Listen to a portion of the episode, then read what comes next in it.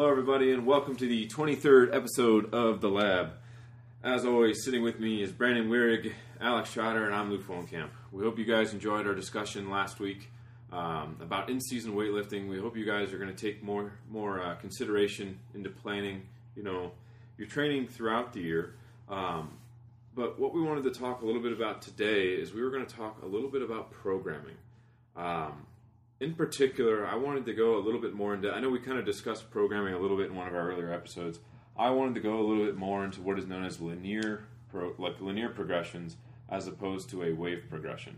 Um, so, what I wanted to kind of bring up to is what is what are they both, uh, and then maybe a little bit of the pros and cons between the two of them, uh, and maybe what athletes you might use these for.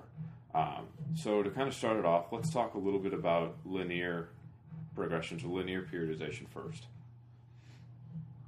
I'll let you two take it away on, on that, and then I want to weigh, weigh in more on the, the wave progressions. Okay. It's uh, it's very straightforward. You have like your three basic focuses: um, a hypertrophy phase, strength phase, and then a power phase. Um, you can kind of I break my hypertrophy phases up into like two. Yeah, you can say three waves. Like I don't know, it's all kind of phases. Um, I have a like a one by twenty, kind of like a reset or for new uh, lifters. Kind of got twenty reps to get a feel for the movement, or just kind of just fill that body with some blood. Um, then I have an eccentric phase, and then I have a metabolic phase, which I kind of use either like drop sets or even some clusters. Uh, strength phase, just basic six reps or less. Trying to move heavy weight. Um, couple different ways, like um, board presses, floor presses, um, pin squats at certain angles, block pulls, just anything to kind of overload the nervous system.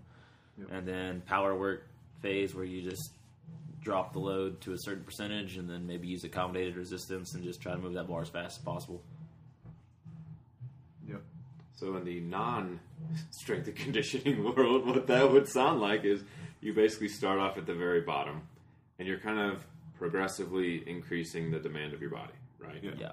Uh, essentially, just think about it like if you have um, an empty barbell on week one, the following week you're going to add five pounds.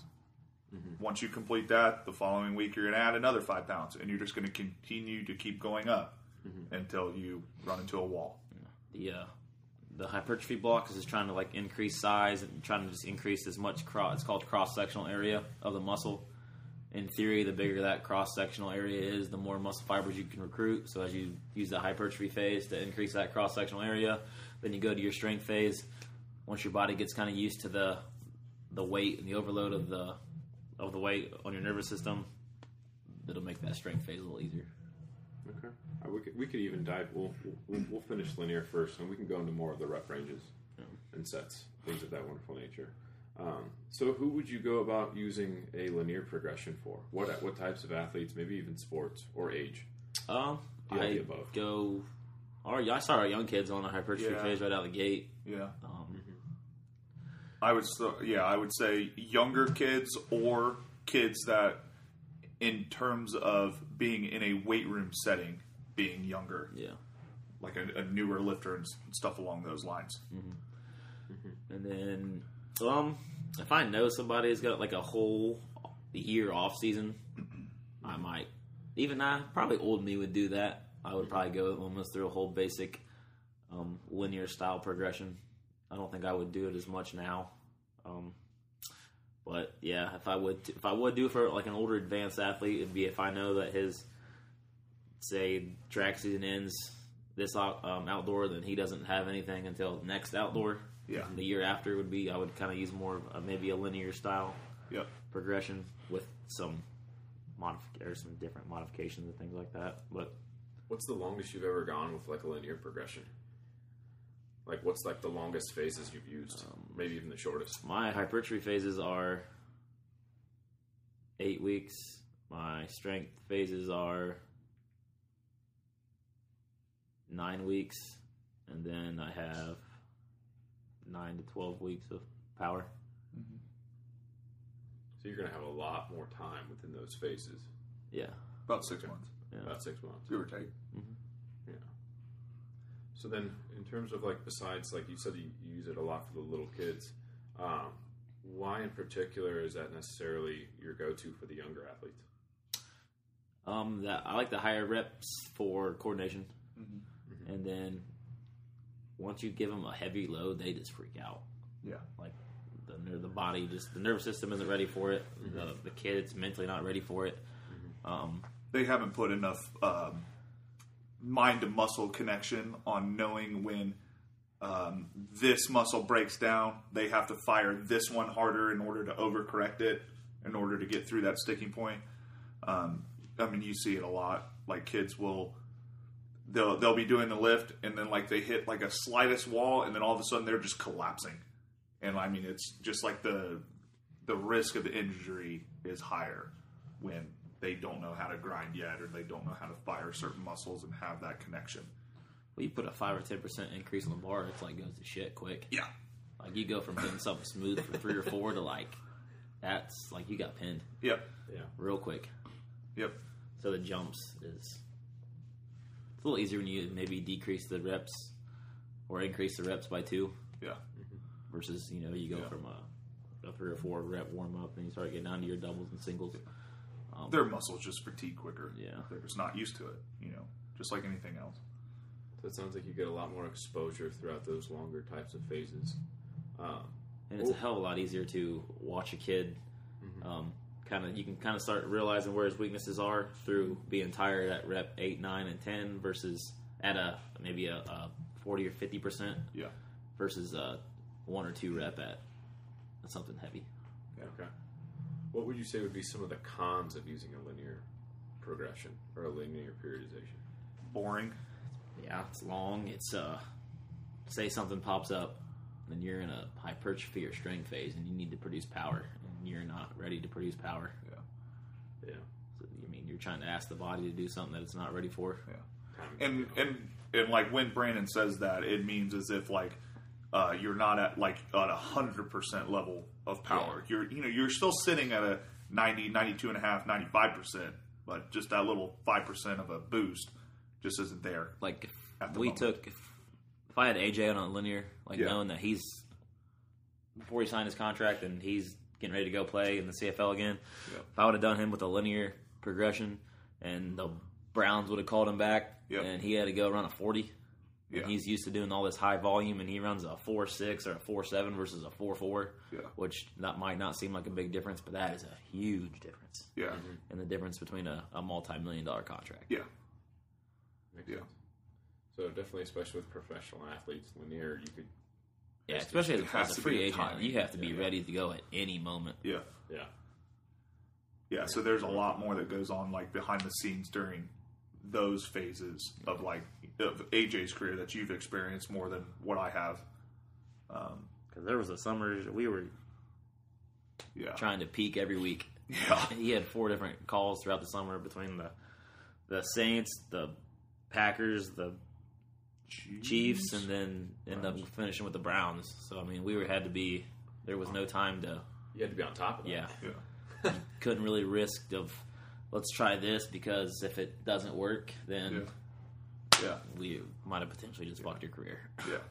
Or the uh, or the hey, I saw this on Instagram and Yeah. TikTok. This looks like it'll work, Yeah, and then try it. You know, like you're experimenting with a potential seven figure salary. Yeah. you know, you just don't want to do that. luckily we had six or seven months of just spending every day together through combine training to where we could kind of figure out how his body works and what works and what doesn't work and we went from there So if, if, you, if you guys had to summarize in like one big pro, one big con for linear, what would you guys say? Like, what's the best pro? What's the best con? Or the worst con, I should say. Um, best pro, I would say that it is easily trackable. Um, it, it doesn't take a genius to just add five to ten pounds to a barbell. Um, you know, it depends on the type of person as well. You know, there's a lot of people that need that structured um, programming. and it's very it can be very complex or very simple i mean Yeah. movements don't have to be complex you start getting into like the power outputs depending if you're like an olympic lifter or something like that you don't have to worry about accommodated resistance it's very Yeah.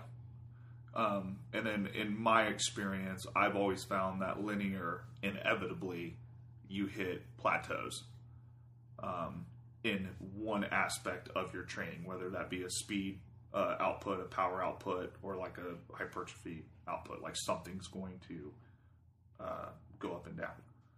Um, so I would personally say that that would be the con of linear.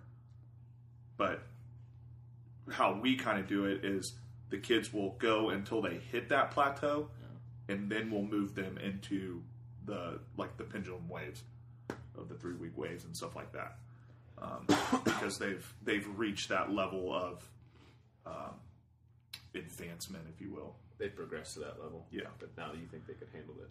Yeah. So that's actually a great segue. So then let's go a little bit more. You just said the pendulum or like the, the wave programming. Um, give us a little bit more background on that, Trotter. Yeah, so this is coming from the the West Side method or the conjugate method, which stems from the Russians and the Soviets um, from way back when. They found that when they did a three week wave, then they could continually be able to recover um, and uh, continue to train at a higher intensity, like week in and week out. Um, so that's where that went. They they've tried a four week wave. Um, some people respond good to a two week. I have I have noticed that. I've experienced with that with myself a little bit too. Um, so that that's where that goes. But essentially, you just want to, um, you know, if we're talking about squat, you're going to start on week one. uh, Fifty percent bar weight plus plus twenty five percent of accommodating resistance, whether that be chains or bands, and that is added together at the top. So if you have a, a just for simplicity, a thousand pound squat, the bar weight's going to be 500. Your band tension is going to be 250 at lockout at the top, and then that's roughly estimated around uh, 10% in the bottom. and then on week two, you would jump that bar bar weight to 55%. Same accommodating resistance. Week three, you would jump it to 60%. You would reduce the reps um, in terms of, you know, you go from a 12 by 2, a 12 by 2, and then you would go to a 10 by 2 on week three. Um, so if you were to add up all the volume, the volume on week one and week three would be identical. Your main volume would be on week two, where you would end up doing more weight than the other weeks. I feel like I kind of lost people on that because I lost, lost it a little in my head. You were a little rain man. It's okay.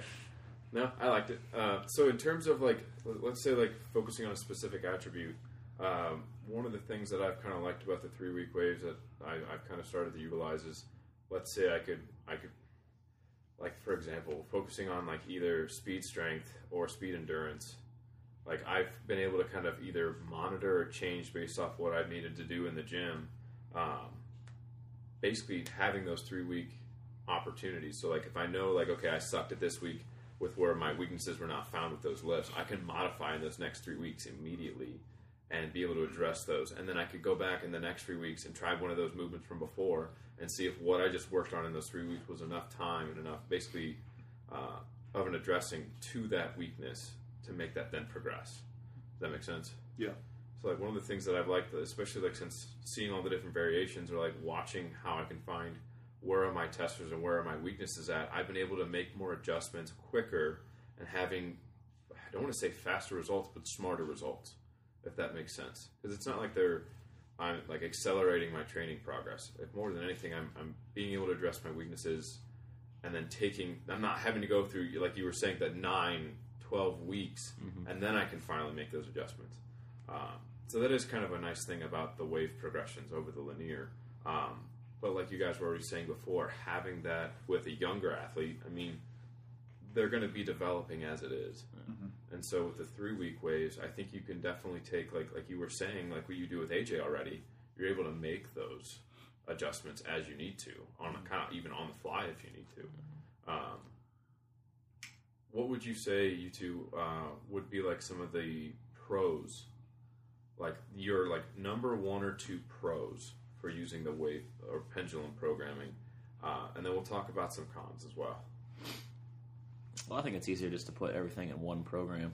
I mean, you can have your heavy days, maybe like like the West Side method, where you do your heavy waves early in the week, Yeah. do your power Um, 72 hours later. Yeah, and then later in the week, and then you can have your accessories or more like a hypertrophy where you're doing your 100, 150, 200, whatever reps it is of, of band and work and whatever.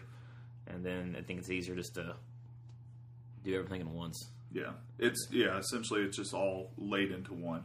Try to think about it in terms of um, the the wave progression or the conjugate method. Also has, if you break it down in terms of like how we think about it in a year setting, that we are putting linear progression in that as well.